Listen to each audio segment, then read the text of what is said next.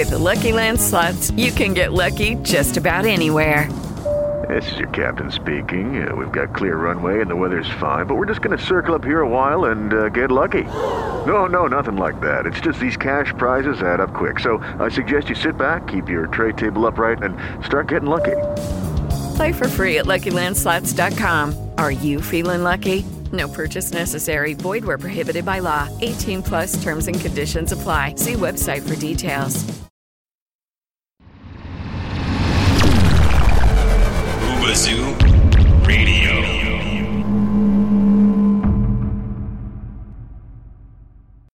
Drivers, start your engines!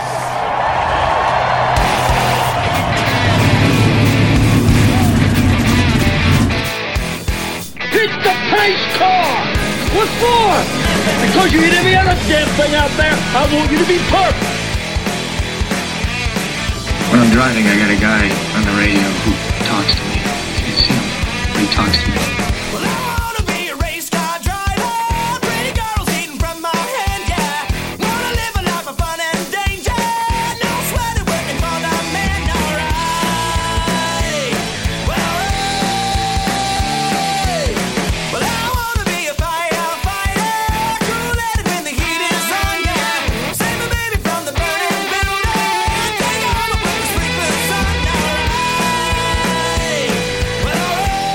No, he didn't slam you, he didn't bump you, he didn't nudge you, he rubbed you. And rubbing, son, is racing. Hey, race fans, welcome to the Hoobazoo Radio Network. Welcome to another edition of Drafting the Circuits Radio. My name is Frank Santoroski. I'll be your host for the next hour or more as we discuss everything racing. Uh, big weekend of racing coming uh, out of the Brickyard, and more news coming out of Indianapolis from the IndyCar Series, um, and and more on that later. But first, let me introduce you to the panel we have tonight. Uh, Mr. Gray Warren with me as always from Richard Childress Motorsports. Gray, how are you tonight? I'm doing great. Hope everyone else is. All right, and um, Gray's uh, colleague over there, Richard Childress, Richard Uden, with us once again. Richard, how are you? I'm very good, thank you. Yourself? I'm doing excellent, and uh, it's just the three of us tonight. Uh, Seth Eggert, um, uh, no, uh, he is off on assignment. He's at the uh, Charlotte Motor Speedway tonight. Um, Christopher DeHarde, another one of our colleagues, he's at the Indianapolis Motor Speedway. Um, he was there all day for the test, and I think now he's in bed. He worked all night and uh, headed up to watch the uh, test. So, but let's uh, first off, uh, congratulations to um, Kasey Kahne getting that hadn't won it forever monkey off his back, uh, taking a win on one of the one of the bigger stages in NASCAR, the Brickyard uh, 400.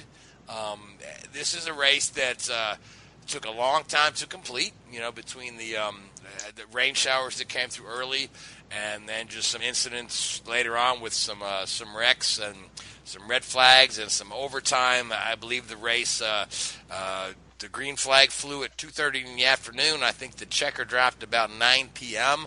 Um, you know, a bit of a marathon there for everybody. Uh, Kasey, for his part, looked uh, dehydrated and worn out after being uh, behind the wheels for so long, but uh, thoroughly happy to have taken that win. So, um, uh, you know, with that being said, um, Gray, you want to go ahead and take us through some of the details of that race there? Yeah, you know, um, back back for the 24th time at Indianapolis for the for the Brickyard 400, and of course we had a we had a uh, I think our 12th different 12th or 13th different winner uh, this year in, in Kasey Kahne.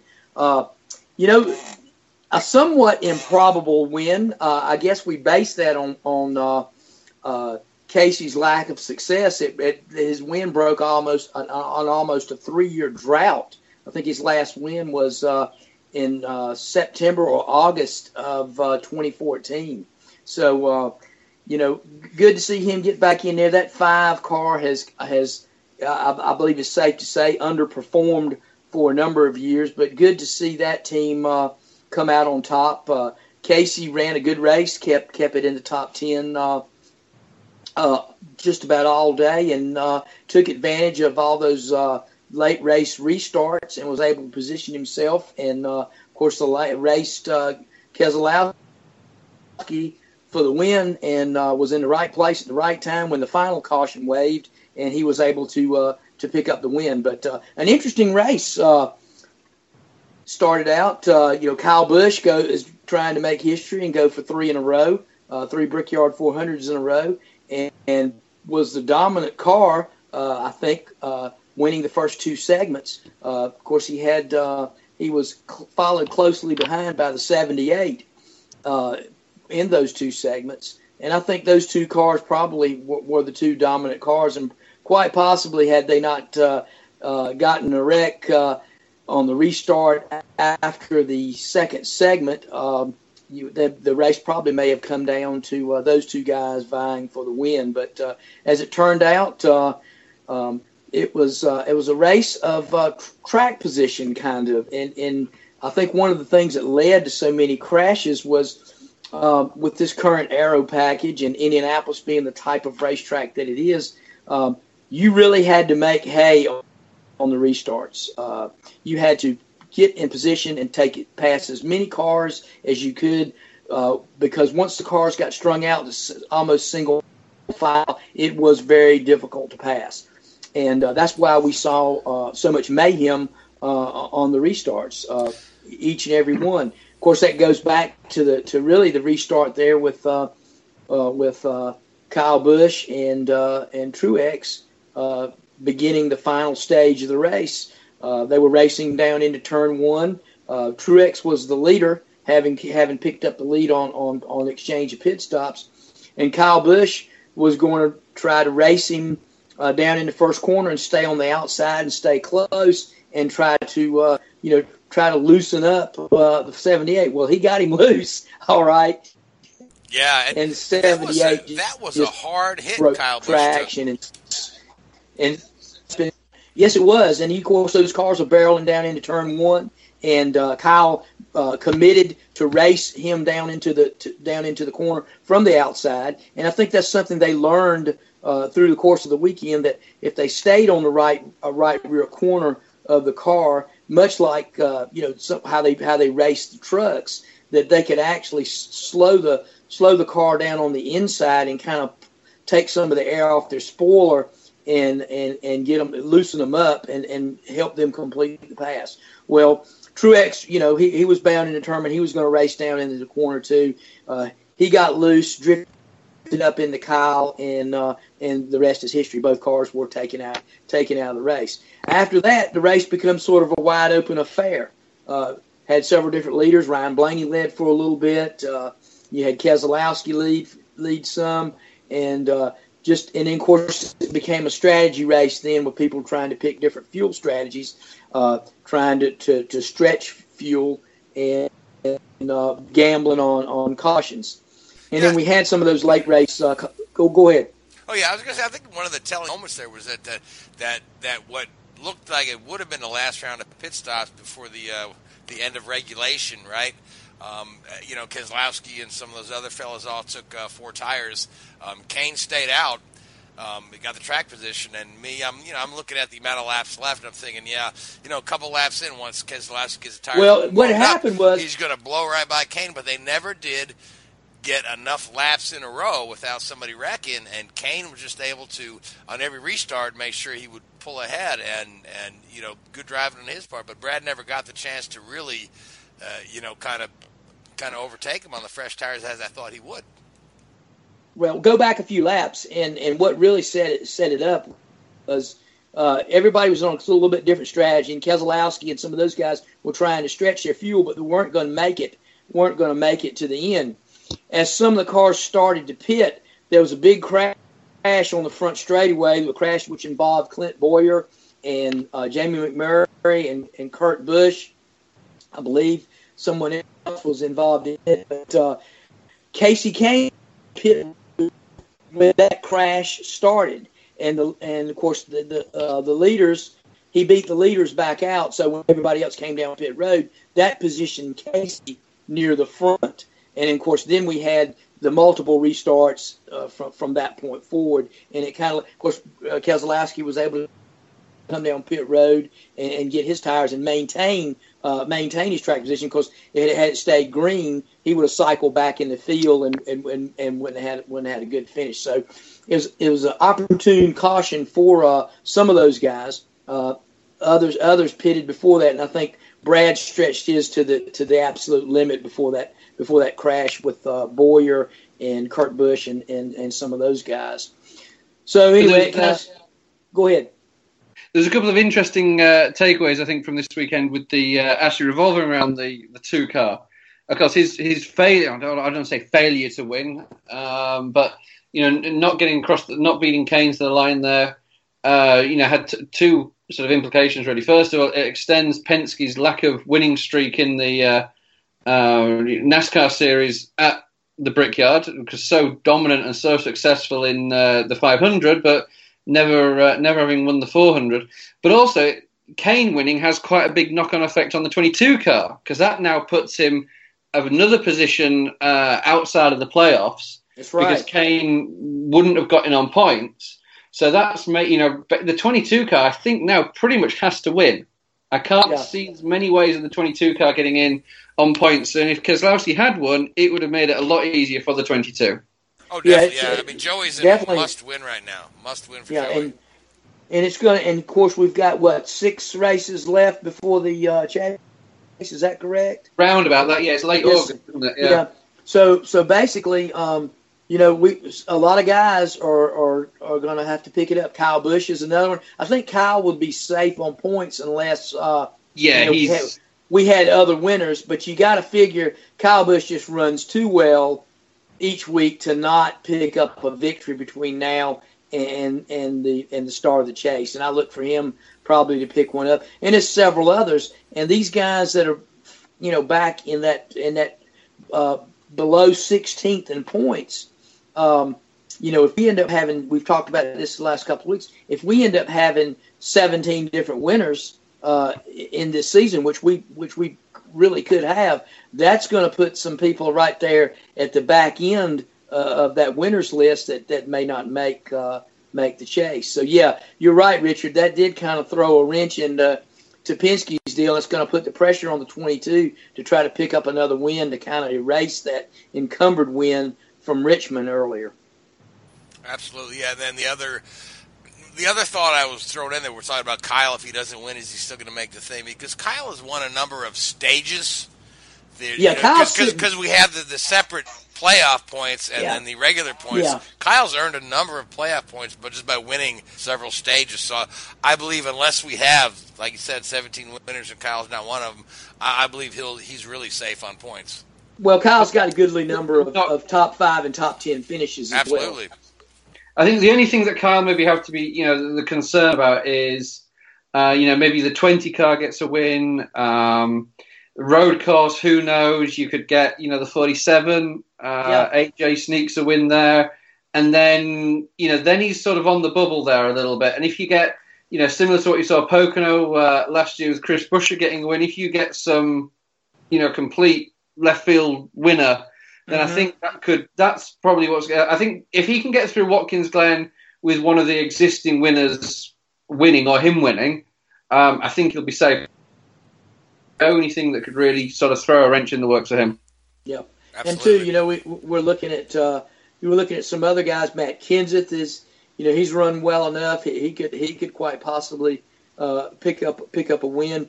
You know, we're waiting for Chase, Chase Elliott to uh, to probably pick up a win, and we're going to uh, we're going to Michigan coming up here in a yep. couple of weeks, and uh, you know Chase Elliott is on a really good string of uh, top top two finishes up there, so he could uh, he could change all that and and pick up a win for that 24 car up there as well. But uh, yeah, it's going to get interesting these last six races because you're going to see some guys trying to really that, that really need to position themselves for the playoffs are really going to start to uh, to work to work hard to get uh, to get their uh, cars in. Um, Absolutely, another yeah. thing, you know, another thing about uh, this weekend's race course, we had weather uh, come into it uh, to play. a little bit, little bit different schedule this week for, for the Cup teams.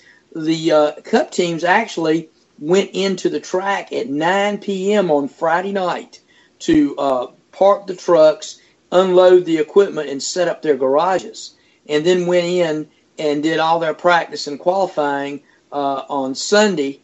I mean on Saturday, and then and then raced on Sunday. So that was somewhat unique uh, from past a departure from past Brickyard 400s.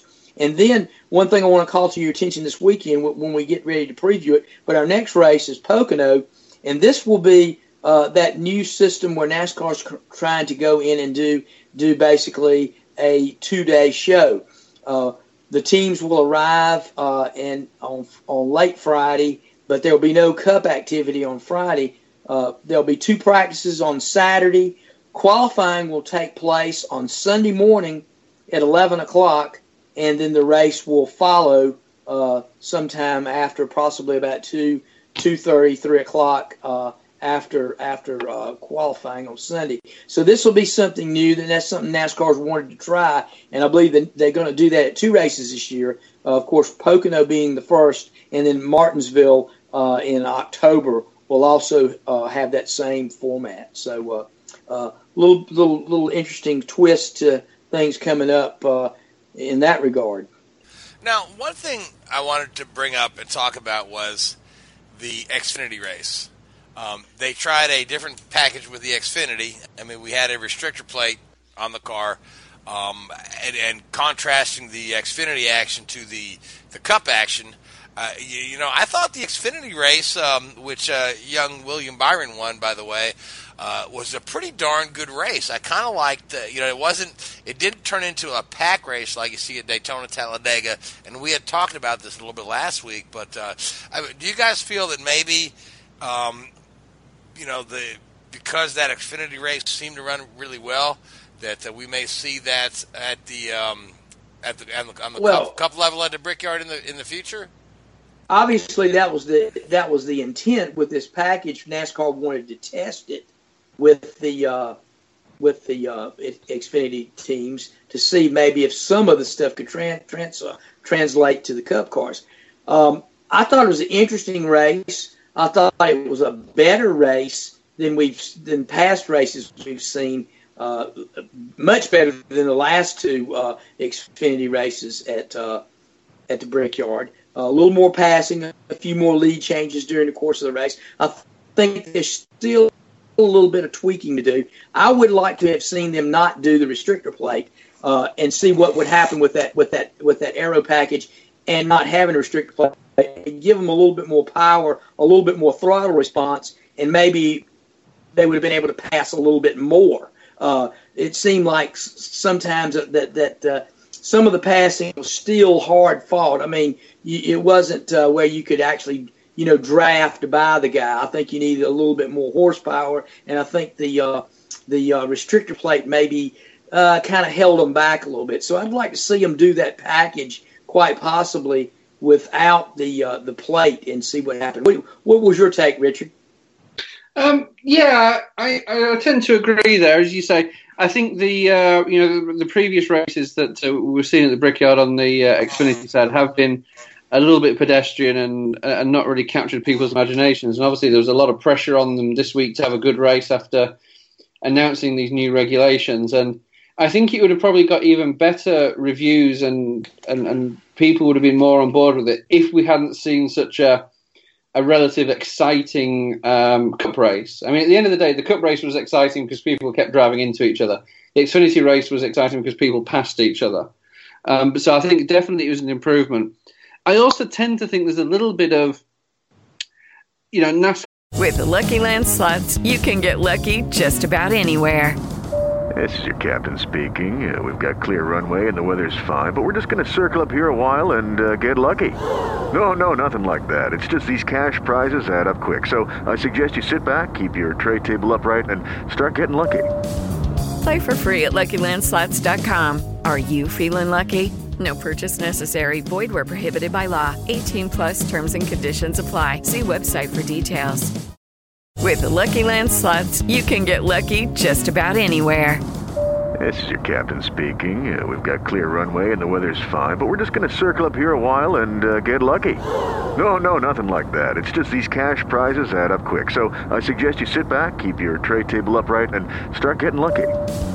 Play for free at LuckyLandSlots.com. Are you feeling lucky? No purchase necessary. Void where prohibited by law. 18 plus terms and conditions apply. See website for details.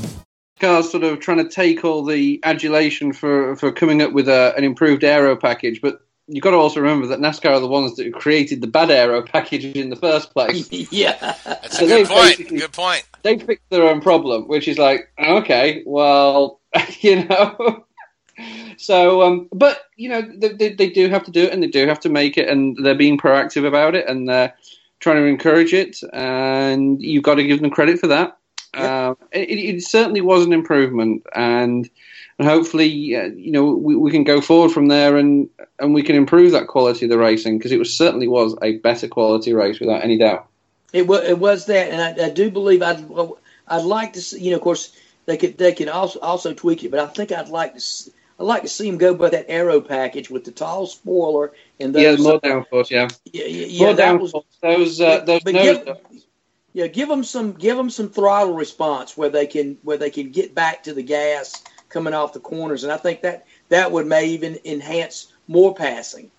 Well, yeah, you, you see it in in lots of motorsport series, and I know we're going to discuss uh, shortly the new IndyCar package. But you know, in recent years in Formula One, they've tried to take grip away from the drivers, and I know in NASCAR they've tried to take grip away from the drivers as well, and said, "Oh, you're going to see cars sliding and cars hitting the wall, and you're going to have ten people finish each race, and all this sort of stuff."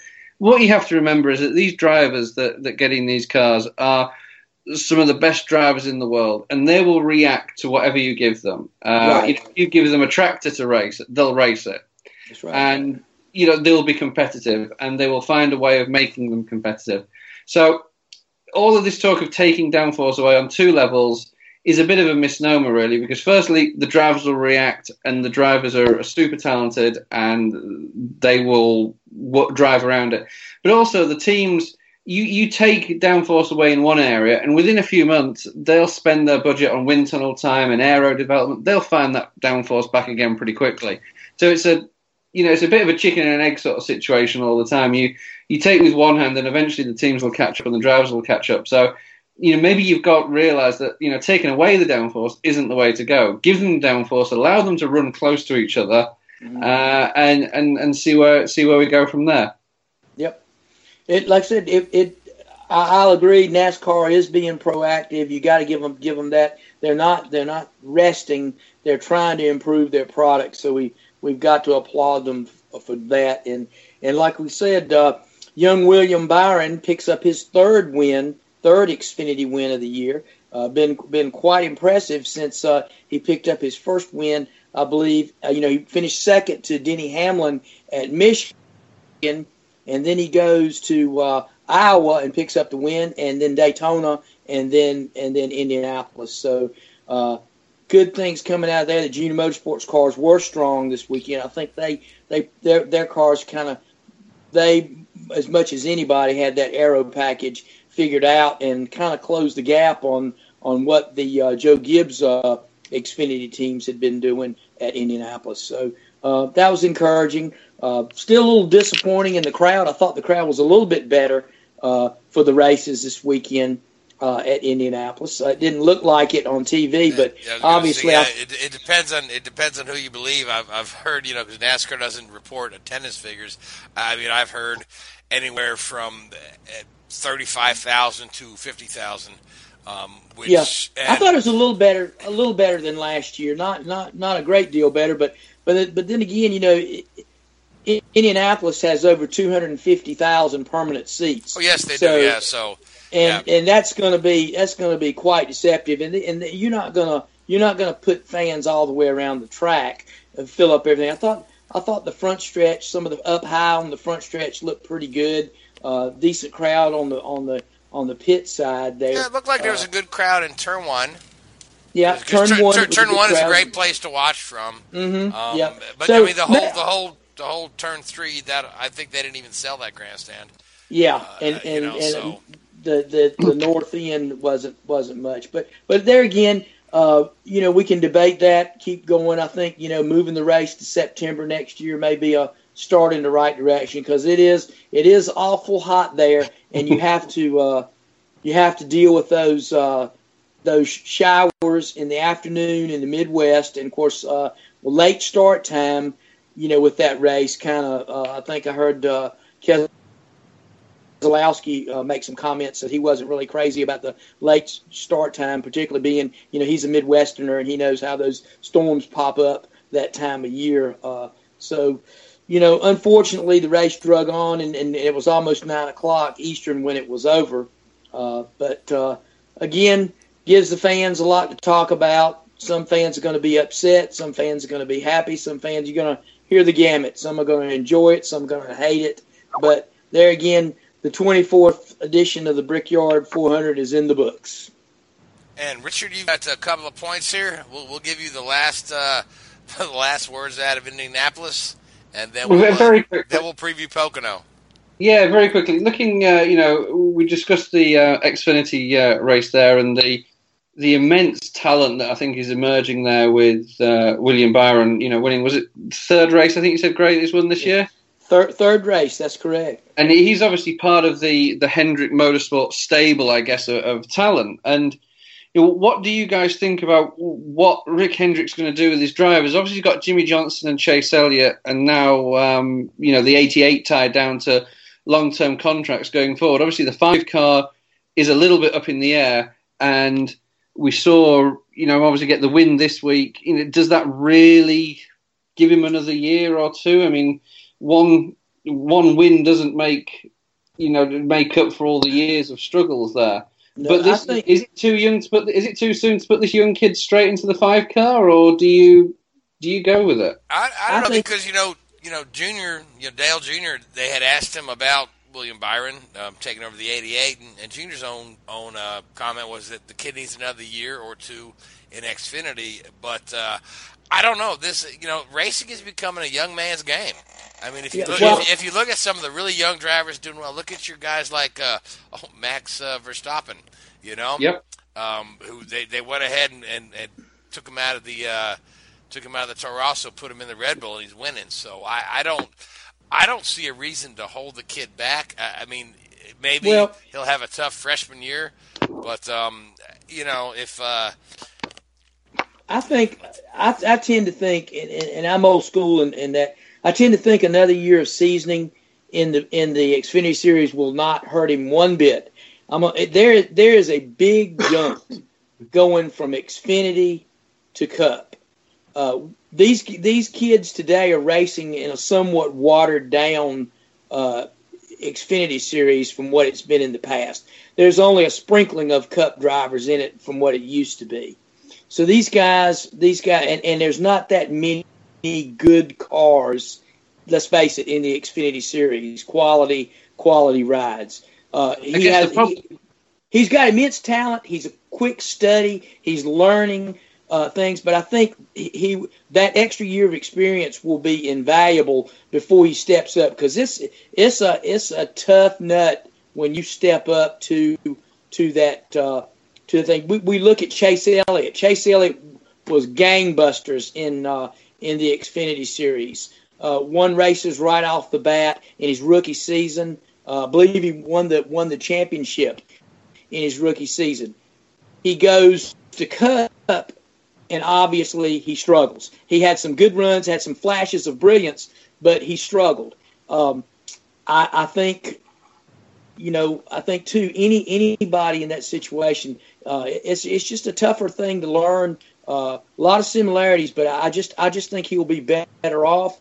But to answer your question, Richard, about the about the Hendrick stable, they've they've they've already uh, signed. I think they they uh, said last week that uh, they've they've got their driver for the '88 for next year. They're going to put the kid in it that did so well for them uh, last year, replacing Junior. He's going to get his chance in that car. I think Kasey Kahne, like you said, is still up in the air. I think the only thing that would probably keep him in that ride another year would be an awful strong showing uh, the rest of the year and, and in the playoffs. Yeah, and then if you do go down that route of giving giving Byron another year, and you replace Kahne in the five car, you know who's going to step up and take one year in the five car? Would Matt Kenseth do it I mean Matt for a Ken- year? I because you know, if you're looking for a guy who maybe just wants to run another year, m- maybe Kenseth's your guy. You know, Who, whoever Yeah, signs that's whoever Whoever- signs Kenseth needs to understand it's not going to be a long term deal. You know, so uh, yeah, whoever takes it knows it's only going to be a year at most. So Yeah, bit of and I a th- it might be a good situation for Kenseth because he knows he's out. He knows he's out at Joe Gibbs. Uh, he could he could kind of take that ride if he was, was offered that ride, take it, and, and end his career on his terms. Yeah. And uh, the final point I wanted to make, I, I don't, the storm that was um, that brewed on Saturday at Indianapolis with uh, Sandwich Gate. Anybody see that? No, I've, I've refreshed my. So uh, Kevin Har- Kevin Harvick's spotter was um, handing out sandwiches uh, to some of the other spotters on Saturday during one of the practice sessions, and threw a sandwich to one of the other spotters. The other spotter missed it, and it fell from the pagoda onto one of the um, terraces below. A NASCAR official comes up to the spotter, and I, I don't, I can't remember Harvick's spotter's name off the top of my head, and removes him from the spotter stand and confiscates his hard card in the middle of practice because for, he for, dropped dri- for sandwich. driving a sandwich. Correct. I hadn't heard that one, but uh, that's one of the odder stories coming out of the weekend. That's for sure. And then uh, on race day morning, NASCAR obviously realised that they overacted a little bit and tried to do a big PR thing with, hey, you know, handing out sandwiches to everybody. And this guy just wasn't having any of it. Well, I, I, I tell you, I tell you what happened in that incident. Incident, I would imagine NASCAR got an earful from Haas and Stewart uh, on that deal, uh, and pretty much had to back down. Now, these owners still have some clout when it comes to things like that, and I would imagine yeah. that's why that's probably why they reversed uh, reversed field on that, and and were and did realize they'd overreacted after that. But the, uh, the there's uh, kicking around on um, on the NASCAR website. There's the, the audio from the practice, and it's brilliant. And the, the spotter comes on and he goes, "Hey guys, you're gonna have to you know get somebody else to, to, to come up here and, and spot for Kevin." I said, "Well, are you okay?" You know, thinking is he sick or something? Like, yeah, no, I just dropped a sandwich and NASCAR have confiscated my hard card. That's unbelievable. wow. Unbelievable. So, um, hey, on, on another NASCAR note, um, uh, Brad Keselowski announced uh, today. Well, today is Tuesday. Our show will broadcast Thursday, so uh, this will be old news by the time you hear. But uh, he signed an extension with Team Penske. Um, you know, Keselowski was one of the names kind of floating around in the offseason. I've always kind of felt that he was going to stick with Roger, but, uh, you know, the deal wasn't done. But now the deal is done, so Brad will be in that uh, number number two car for another couple of years. So, uh, so that takes Brad out of the mix in in the silly season. And um, yeah, and then yeah, so- had, you had to figure that was coming. And Brad is Brad's is, is to be considered one of the elite uh, drivers in the series, and Penske was going to do whatever they whatever they could. Yeah, Champ- right. And- and- championship contender and every he's, year. he's in a good situation. I mean, he's got a crew chief that he works well with, um, and he's uh, yeah. So um, you know, great on them to just maintain that relationship. I'm sure he got a few extra dollars out of it. I'm sure he knew, and I'm sure they all knew each other were playing the game on that one. Yeah, and Yeah, Rogers yeah. Rogers loyal to the guys that, that you know, Roger has, has over the years has proven to be loyal to the guys that, that perform for him. And uh, and that, that's that's no difference. And I'm sure that uh, when Logano's uh, contract comes up he'll be rewarded in, in, in much the same way. And we still keep hearing the rumors of the expansion to a third uh, team over at Penske as well. And uh, of course everybody that uh, that says that says that young Ryan Blaney will be in a third Penske car, but yet that is yet to be announced or uh, anything come out of that. But like I said, that's uh, that's one of the big rumors circulating in the garage. And speaking of Ryan Blaney, Ryan Blaney won at Pocono uh, last month, and the series is back to Pocono uh, next week. So uh, let's do a little quick preview of Pocono. Um, one of my favorite racetracks. I, you know, my family. Uh, I've got a lot of family up there in the Pocono Mountains area. I've been to that track many times. I've, I've driven that track, driven the road course in a Formula V. Uh, love that place. Um, But uh, Yeah, who, you know, who do you we- guys like? Well, you know, when we're talking about Pocono, when we were last there, of course, like we talked about, Ryan Blaney did did pick up the win there. But uh, you know, it was our it was our first trip with the new low downforce package uh, that was instituted at the beginning of the year, and some of the teams uh, encountered some brake issues in the in the uh, in the last race there. Of course, we saw big hits for uh, Jamie McMurray, and and uh, of course uh, the 48 had probably one of the hardest licks he's had in quite some time uh, there too. When he had when he had a, a brake failure as well. I think some of that issues, some of those issues have been resolved. I don't think we'll see some, see any of those same issues there because uh, uh, teams are probably going to go with a little bit more beefier uh, brake package uh, than they than they had before. But uh, I look for the same cast of characters to be good. I think Kyle Busch, of course, Kyle Busch. Uh, that's another race where they kind of kind of shot themselves in the foot there late in the race, and uh, pit strategy kind of caught them. Uh, they were on old tires, and of course, they ended up losing to uh, to uh, Blaney and Harvick uh, on a late race restart, and uh, of course, Blaney gets gets the win. But uh, uh, I'm gonna have to look. I'm gonna have to say Kyle Busch is probably going to be. Uh, you know, going to be a favorite at, at just about everywhere he goes in these last six races, trying to get that win to solidify his place in the in in the uh, in the playoffs.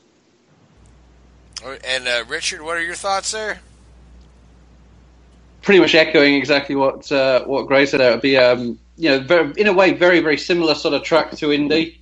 Uh, I expect to see the, the sort of um, same guys that you saw up there at the front, the 78 18, uh, will, will, probably be be strong again. Uh, you know, the time's running out for the 18. You expect to see those guys probably start pushing it harder and harder in terms of, you know, pushing the boundaries of the regulations, pushing the boundaries of, of how hard they're driving. Um, I mean, one of the most interesting things that I heard coming out of Indianapolis was that. Um, uh, post qualifying, uh, Kyle Busch turned around and said that you know that they unloaded straight off the truck um, in race trim because it was a two day show. They they didn't do a qualifying run uh, in practice, changed it from race trim into qualifying trim and stuck it on pole. You know that shows incredible um, preparation through the simulation tools and and back at the shop with the crew chiefs and the race engineers. So they've got to take credit for that, and it shows you how strong the organisation is. So again, you'd expect them to be to be up there, you know, this weekend. Yeah, I, I, and an interesting point is one of the there's one of the few tracks left that uh, Kyle Busch has not won at in the in the at the Cup level is Pocono. Kyle doesn't have a Pocono win at the Cup level, so uh, have, yeah, they're in Charlotte. Yep. Yep, yep. So to see him win there would be, uh, you know, not only getting him into the playoffs this year, but uh, you know, not you know, knocking another one off the list. So, um, so, uh, so Gray, you're going for Kyle. Richard, you're also going for Kyle. I'll go for the seventy-eight. Well, yeah, Truex is one there. I mean, you know, you'd be silly. I think it's between one of those two. I think it's between one of those two. I really Yeah. do. I think they unload like they did last week. Yeah, they're going to be good. And Harvick's going to be tough too. I mean, Harvick Harvick has run well there. Uh, Yeah, he could have. You could argue he could have won. Yep. Um, And I tell you, you know, young young Blaney, he's going back with a ton of confidence there. You know, knowing he, he can get it done there. So yeah, it, I, I think it'll be a wide open race. But there again, I think you're going to see your you like the 78 and the 18 lead the charge. Yeah. You're going to have to beat them. Yeah. Now, as I look at the, you know, the former winners at Pocono, I always remember the uh, the sweep from Dale Jr. a couple years ago. You know, and, and I think it would it would please NASCAR fans so much to see Junior win one this year in his final year. But uh, as, as I watch him week in and week out, I just don't see it happening. Honestly, you know, but but this may be this may be his best shot um, for a win there. So, uh, uh, you know, with ba- that being said, I'll pick Joey Logano. Because, Okay, so, you. I, you know, I, I just, um, I don't know. I just, I just don't think Junior's feeling it this year. I don't know. I, uh, you know, it's like um, weekend, Well, you weekend. know, we- weekend. It's, it's, it's he had last- those fundamental failures there at, at you know the race last month where you know he, he was uh, missing shifts and I mean fundamental problems there. I mean right, they're, they're- right. you know as I I think I mentioned at the time you you, you saw the interview that he gave um, after he retired from the, the, the first Pocono race and he just didn't seem with it. You know, you know, you see a lot of the NASCAR guys when they have a you know, when they get knocked out of the race or that they've crashed out or they've had a technical failure, you know, they're always quite upbeat about it and positive and doing the old PR sort of uh, movement. But he just was really down, and it was almost like that's a beaten guy there. Mm-hmm. Yeah, but on a side note, he has uh, announced that he will be with uh, NBC Sports Network next year in the broadcast booth. So uh, he's, he has a uh, you know pretty good job lined up uh, post racing. Um, and he's you know still a team owner with Xfinity. So uh, I, you know I just I would love to see Junior win one more um, for his fans, but but I just I just don't see it happening. So um, so I'm, I'm gonna say Joey Logano wins this one to get that encumbered get that encumbered one put away and get a spot in the chase. So, but with no further ado, let's uh, let's uh, move on from Indianapolis, um, where we uh, had the Brickyard, and go to Indianapolis, where they unveiled the 2018 IndyCar um, this week. Um, that we have seen renderings of the car. Um, we've seen the concept drawings, the renderings, and whatnot, but we got to see the actual cars unveiled at the Speedway, and then we got to see the actual cars test. Um, this new car has been very well received by the media and the fans. Um, some of the biggest changes to the car that are noticeable is um, the the giant airbox is gone. I mean, the, and that needed to go. The airbox was a throwback to the IRL day where the airbox was necessary for the um, normally aspirated engine. The turbocharged engine does not need that airbox, so so they, they took that thing out, uh, made the, the, the back behind the driver looks more like a 1990s car to car, um, which was uh, you know golden era of old open wheel racing. They've shifted the weight in the car forward, um, which is going to give the car better balance. Uh, they've taken off the rear pods uh, bumpers, which is has less weight on the back of the car. Again, you know, contributing to that weight shift forward. And one of the things that drivers have been asking for is they want a car that generates more downforce from the under tray and less downforce from the top of the car. Um, and IndyCar has done that. IndyCar and Dallara have done that. Uh, this new car generates 66% of its downforce through the under tray. Um, all these little winglets and little crazy extra rear wings are gone. Um, they tested the cars uh, had a trouble-free run. They actually had scheduled a two-day test. Um, you know, day day one to accomplish everything. Day two, in case they have any problems, they had a, a problem-free day on Tuesday. Um, got everything accomplished in one day. The drivers were Oriol Servia and Juan Montoya. Um, Servia said the car just feels right. He said um, the balance feels right, the car feels good. He says I was flat out on my first lap. He said, That's not a testament to me being stupid. That's a testament to how good the car is. Uh, Montoya drove the car. He, he also uh, had high marks for the car. Um, he said that I believe that in this car you'll be able to be more aggressive. He says, Not only does it drive better around Indianapolis, but I believe it'll drive better everywhere. So, uh, have either one of you gentlemen had a chance to have a look at the uh, the new cars or read any of the of, of the um, you know the the news coming out of the test, and I will tell you they they were not after speed today.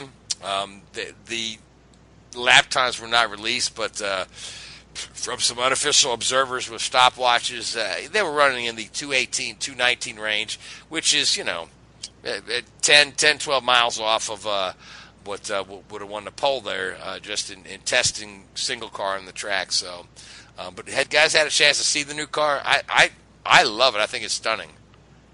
I do too. I think it looks it looks really nice. It's sleek. It's a low profile.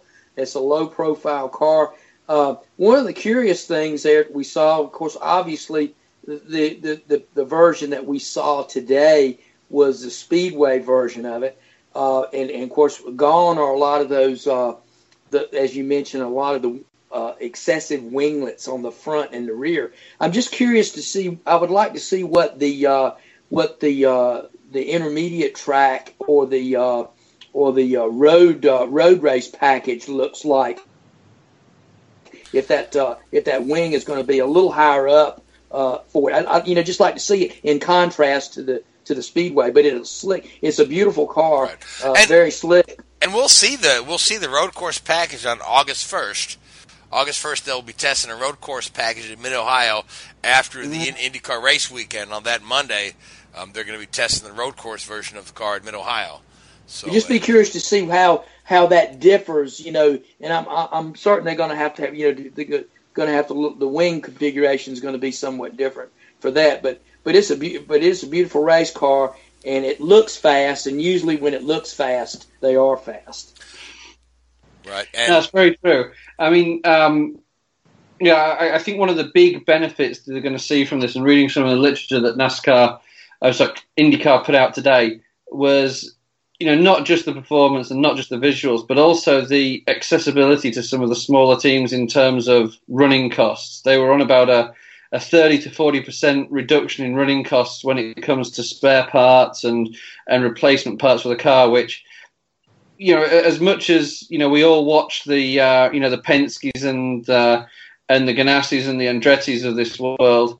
You know, it is the smaller teams' survival and bringing new teams in as well, which is, is key to to any motor series, motor racing series these days. So I think that has to be applauded from NASCAR and Dallara's standpoint to to, to, to keep uh, to keep that in mind and to encourage some you know new teams into the sport and get as many people out there as possible.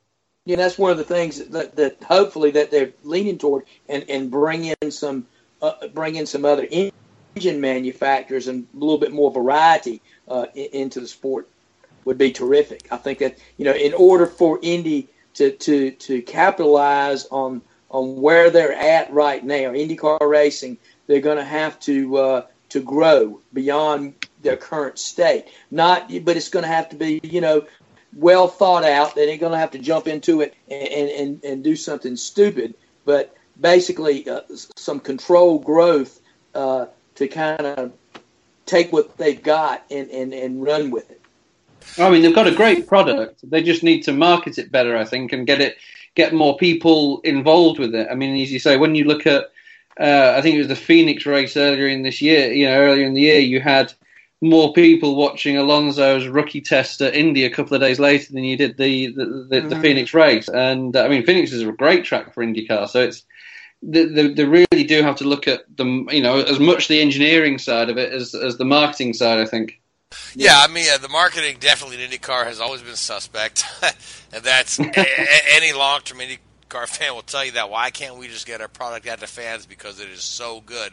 But uh, uh, especially on the oval Also, tracks, with- uh, why they can't fill the ovals, I don't know. But uh, the, the new car not only is it does it look good, uh, not only does it drive very well according to the drivers that drove it today, but uh, there's a number of safety enhancements in there as well. I mean, they have. Um, they, they've uh, upped the um, the side impact um, protection. The pod, the pods on the, pods, side, yeah, they, they wider, made the, yeah. the, they made the, the pods stronger on the top uh, in the event of uh, uh, like like the Dixon sort of thing we saw at Indy. Uh, they've also, I mean, they they've done these things with the domed skids uh, and then the holes in the floorboard to keep the cars from getting airborne. But now all that is going to be integrated into the car. And then the other thing they did from a fan perspective is that little that little digital display you know, that tells you what Mhm. position they're in or if they're on push to pass.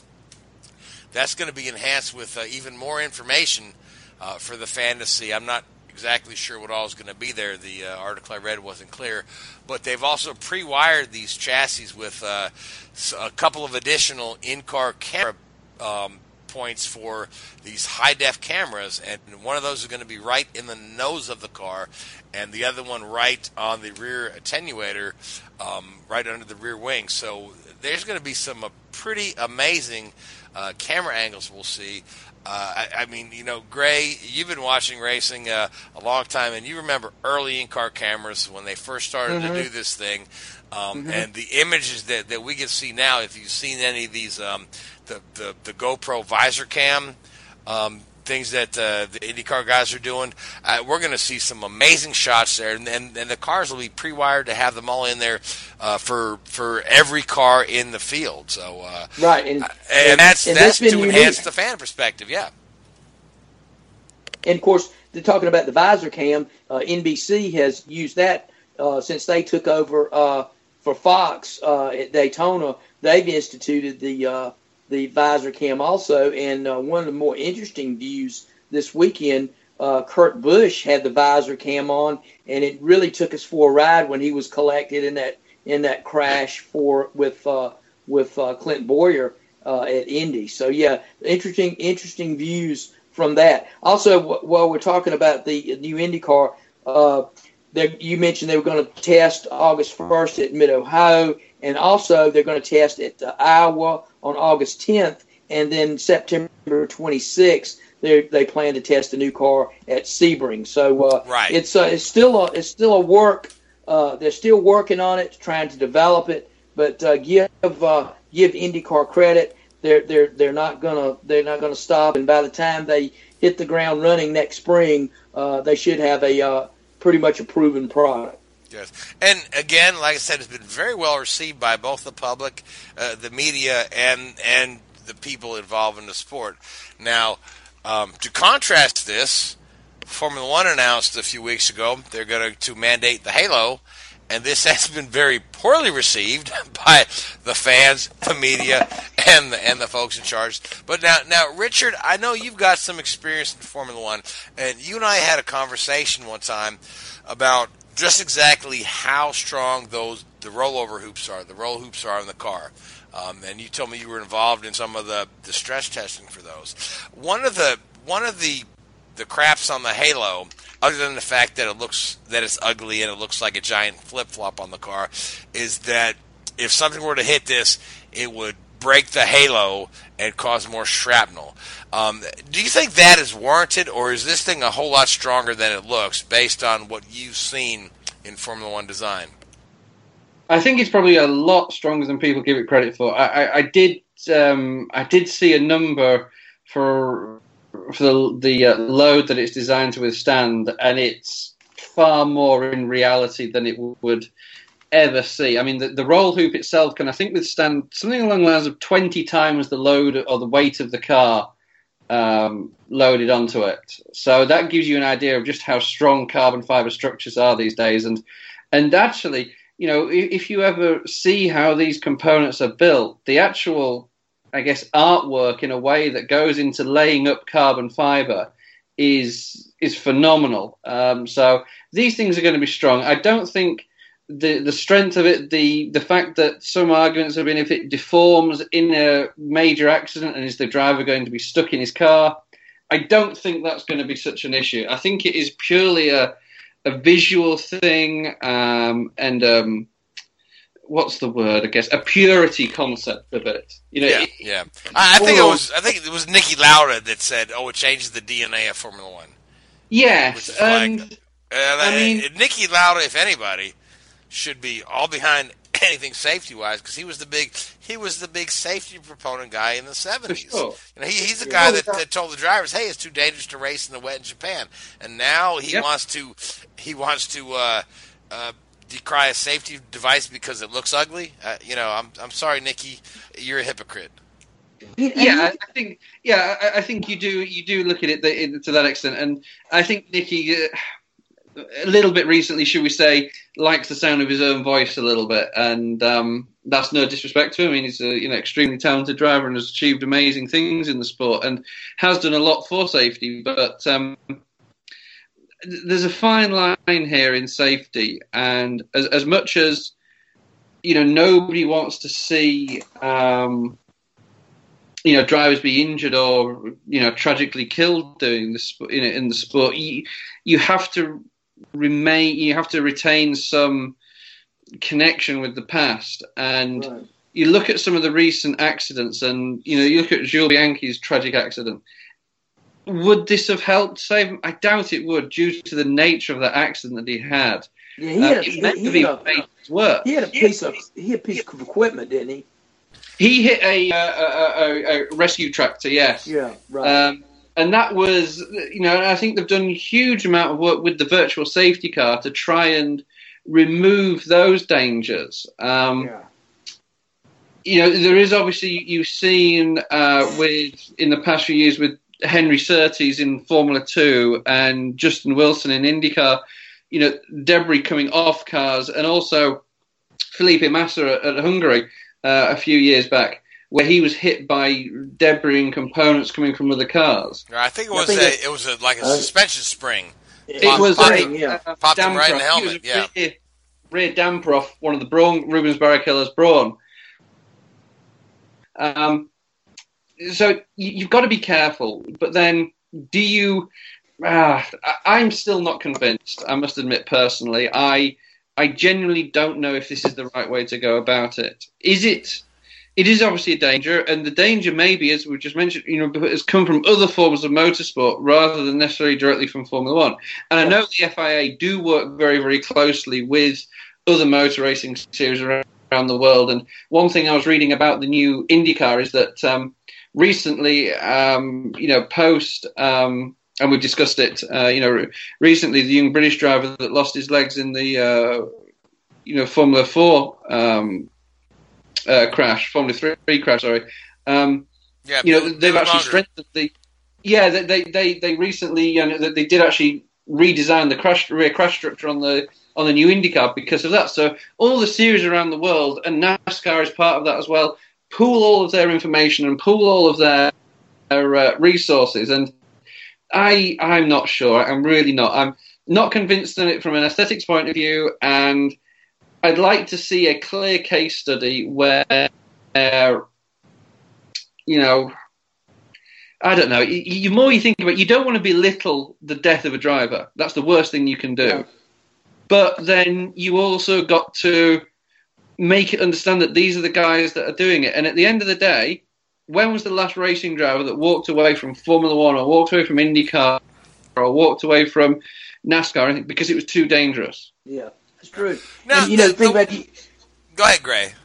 Well, I, what I was going to say is, I think it's I think they're trying to be a little proactive in the event so, something unpredictable happens. Oh, I mean, yeah, I, for sure. I do I do think that you know there it's been a other than in Bianchi's crash, which was which was really it was that was a fluke deal because he hit the hit the crane or the or the piece the the, the, the piece of equipment there that helps remove uh, cars from the track.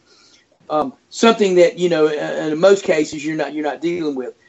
There hasn't been in, in a number of years a very serious uh, Formula One crash, uh, and I Well, uh, think the, maybe the last, people have the, yeah, the people last, have had de- the last death in Formula One before Bianchi was uh, Senna in 1994. Right. And, And- the and- last time that I can remember, I mean, obviously there was a massive accident where the the, the damper um, hit his helmet, but then before then, the last time that something, a bar uh, apart from a tire, wa- you know, a, a um, uh, you know, driver hitting his head in a, a tire uh, wall was actually probably Karl Wendlinger, actually at Monaco the weekend after Senna's death, when he hit a water butt that was extra, you know, that was in a position on an exit road that was right at, you know, helmet height. Um, Yeah. And he was in a coma for a few days. Um, Mick Hakkinen had a similar accident, but uh, you know, and was was very badly injured in Adelaide, uh, in Australia. But again, that was more an issue that you know the HANS devices corrected that. Um. You know, I think we, I think to a degree, a lot of the drivers in Formula One have been lulled into a into a sense of security simply because these cars are so. These cars are, are, are so advanced now beyond what they were even when even when Senna uh, had, Oh, had his crash, and I think that that leads to a lot of and leads to probably some of the pushback from the drivers over the Halo uh, you know, for, for other reasons. And and uh, you know, and I applaud uh, the FIA and Formula One for, for trying to be proactive and and in some cases probably trying to protect the drivers from themselves. But uh, yes, y- y- you know, uh, it's one thing. But you talk about the rollover hoop on on the uh, on these cars. You you have to go no further back than the Indy 500 to see how good that held up in uh, in uh, Scott Dixon's crash because that car landed upside down. Oh yeah, I mean, you know, IndyCar actually in many ways has led a lot of the um, structural safety within motorsports. Um, I think you know the Formula One has probably led the way in trackside medical um, advances, but uh, definitely a lot of the crash testing that goes on involved with IndyCar is, to a certain extent, out you know outperforms what you see in the Formula One cars because with the oval racing, you do have a lot more high speed impacts um, in in IndyCar than you do in, in Formula One, and I uh, yeah, it wouldn't surprise it would not surprise me if that went away before the start of next year. Um, you know, Liberty Media are trying to be more involved with it and trying to be more integrated with the FIA with um, with regards to how they you know, support the sport appears um, on TV and how fans interact with it. And I think um, I, I, think this would be seen negative on their part. And again, you've got to very tread very very carefully. You can't be seen to be blasé about safety. But I, I do think that um, the pushback on this is going to grow higher and higher. Well, Especially let, let, me, let me ask you this, Richard. Do you think like we didn't give the windscreen a fair test? I mean, so everybody tested the Halo, right? Almost every driver had yeah. a chance to drive the Halo. Some said, "Oh, I can't even tell the difference." Others said it obstructs my vision. Others said, "I'm afraid I can't get out." We did one car with the windscreen. Vettel said it, it gave him a headache and it made him feel a little dizzy and then the next day, Halo's mandated. I mean, I, I read yeah. a, I read a quote from it was uh, Simon Pagenaud. Simon Pagenaud was talking about um, moving from open wheels to sports cars, and he mm-hmm. said that the, the first time he got into a sports car that has the, you know, the the big uh, the the big windshield enclosed yep. cockpit, and he said it kind of made him feel disoriented.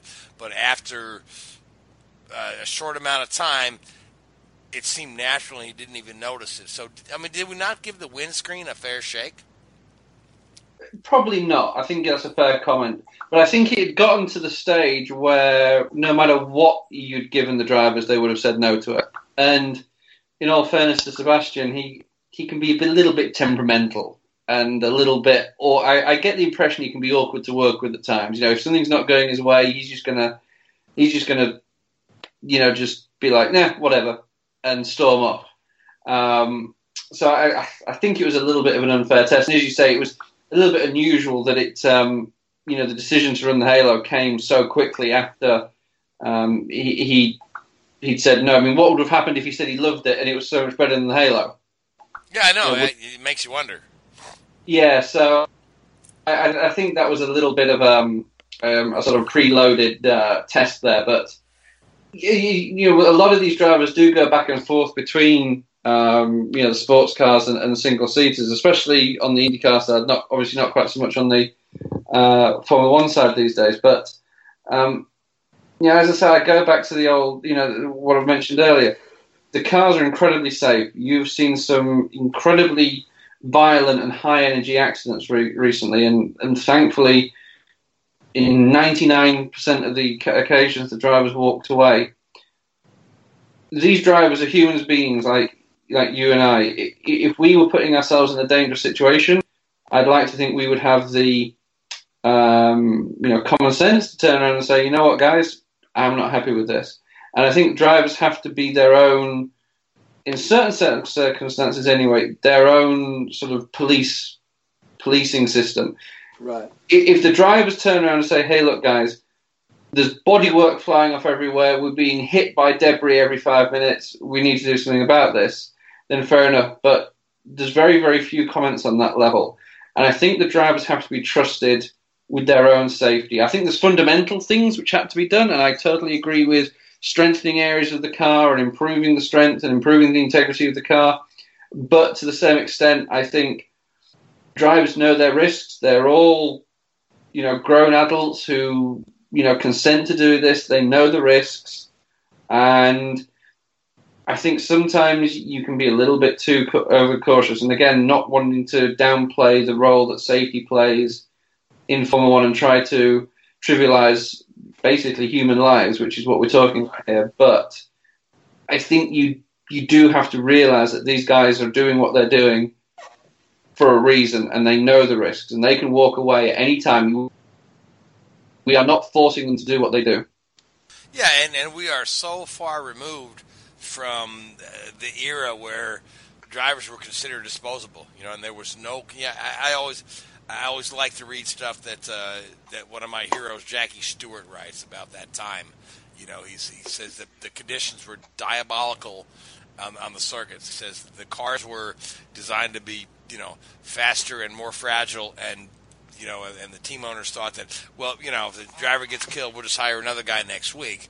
Um, Yeah, Mario sure. Mario Andretti said every every the first uh, drivers meeting of every year, looked around the room and you wonder who wasn't going to be there at the end of the year. I mean, we But are you know- we are so far removed from that that this, the, you know safety has come so far. Um, that that I think that, uh, like you said, yeah, we need to maybe take a look at this Halo thing, and make sure we're not doing a knee knee jerk reaction to, you know, to a, a car that has pretty good head protection to begin Mm-hmm. with. I mean, if you look at uh, what has happened, there's been uh, you know there's a couple of freak accidents here and there. So I, I, I don't know. I don't. I'm not a My- fan. my- I'm, not, I'm not, a, not a fan of the Halo, but uh, I will. The only area I think they could improve it on, and it's something I think we've seen in a couple of accidents recently. There was um, the, I guess, famous one at Spa a few years ago when Grosjean decided that um, you know he wanted to overtake cars over the top. Um, when he landed on top of Alonso, um, you, I think they need to improve the protection for the driver's hands because if the driver is, you know, when the driver turns, his hand when he, you know, goes onto like ninety degree lock, his hand comes above the top of the, the, the cockpit entrance. I think they may look at that area in a way. Um, I said there was the uh, Grosjean incident. There was an incident with, uh, I think it was Alonso and Raikkonen in Austria a couple of years ago, where uh, Raikkonen went across the top of the nose of Alonso, and again, you know, just by coincidence in a way, Alonso had his hands down in the cockpit. Um, I remember Alex Wurz and David Coulthard, I think it was in Melbourne a few years ago, came into a similar contact and the car sort of flew across the cockpit entrance. I think there's enough protection around the driver's head from a side impact. I'm just my only that would be my only comment to try and look to to strengthen that area of the car a little bit to protect the hands a little bit more. It's almost something because something land in his lap. You know. Yeah. Yeah. Yeah, we can always. I mean, I'm I'm sure you know, and, and like anything else, you can't anticipate everything. Racing is an unpredictable sport, and just when you think you've got it figured out, there's going to be a some unpredictable set of circumstances that we've never seen before, and something's going to happen, and then we'll have to react to it. And that's what normally a lot of this stuff is. But but yeah, I think I think they're going to have to revisit this this Halo thing, and I think like like Richard says, the pushback on it is going to be uh, is going to get louder as we get uh, closer to the end of the season and start of next year.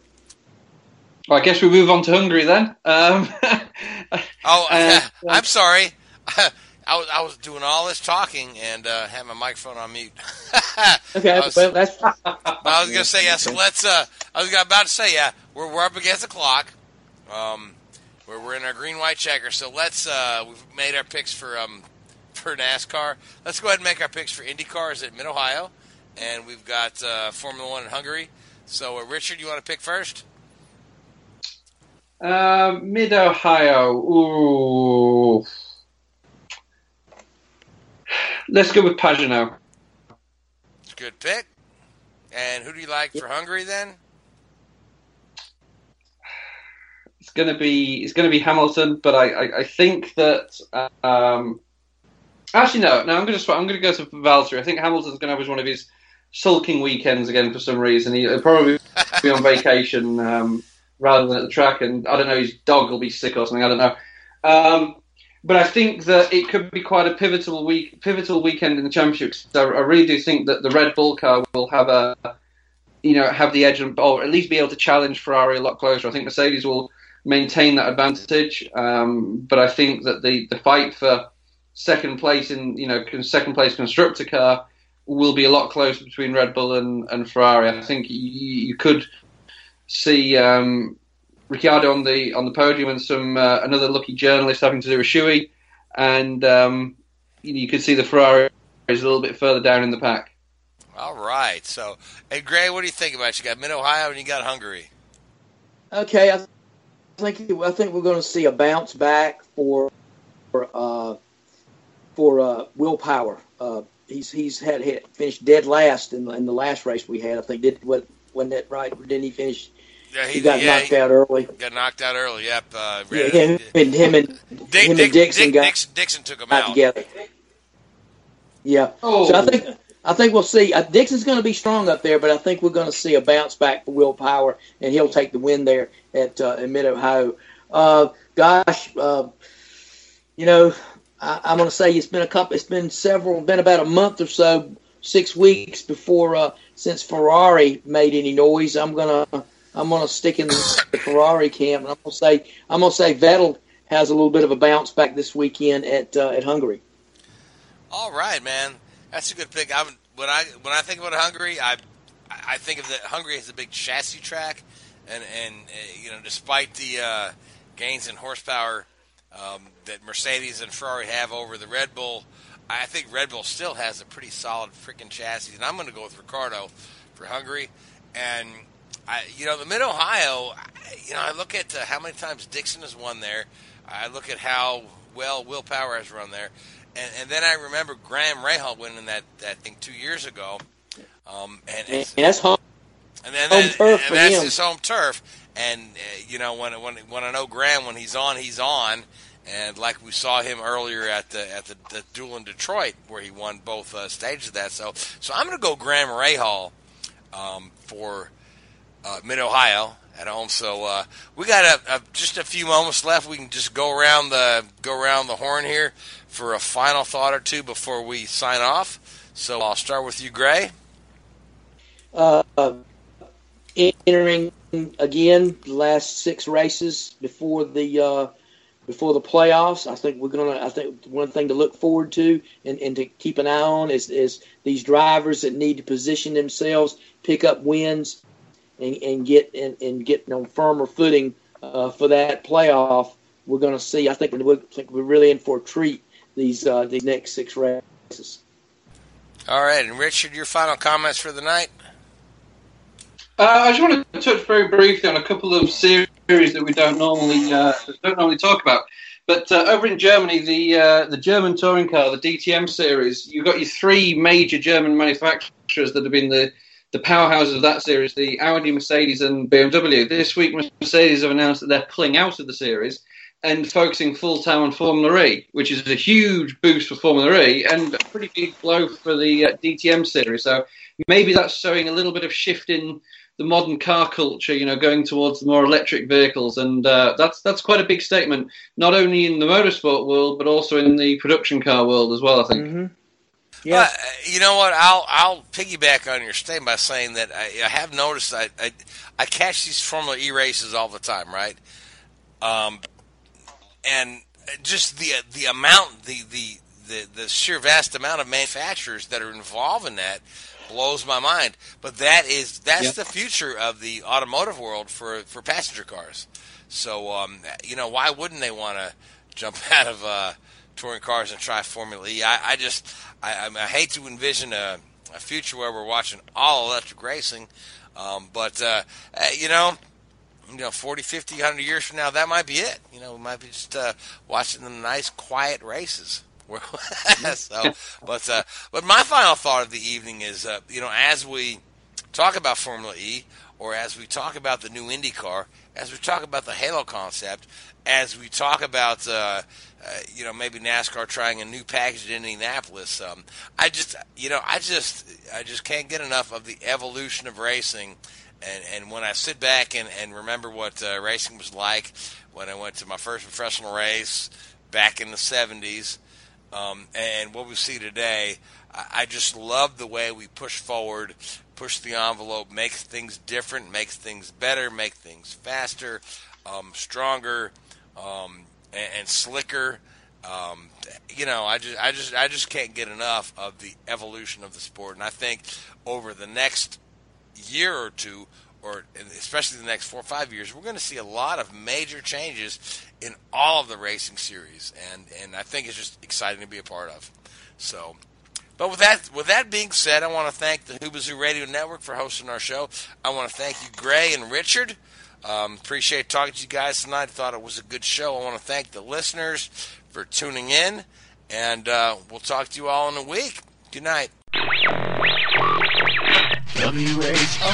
W-H-O-O-B-A-Z-O-O, that's Whoobazoo.com.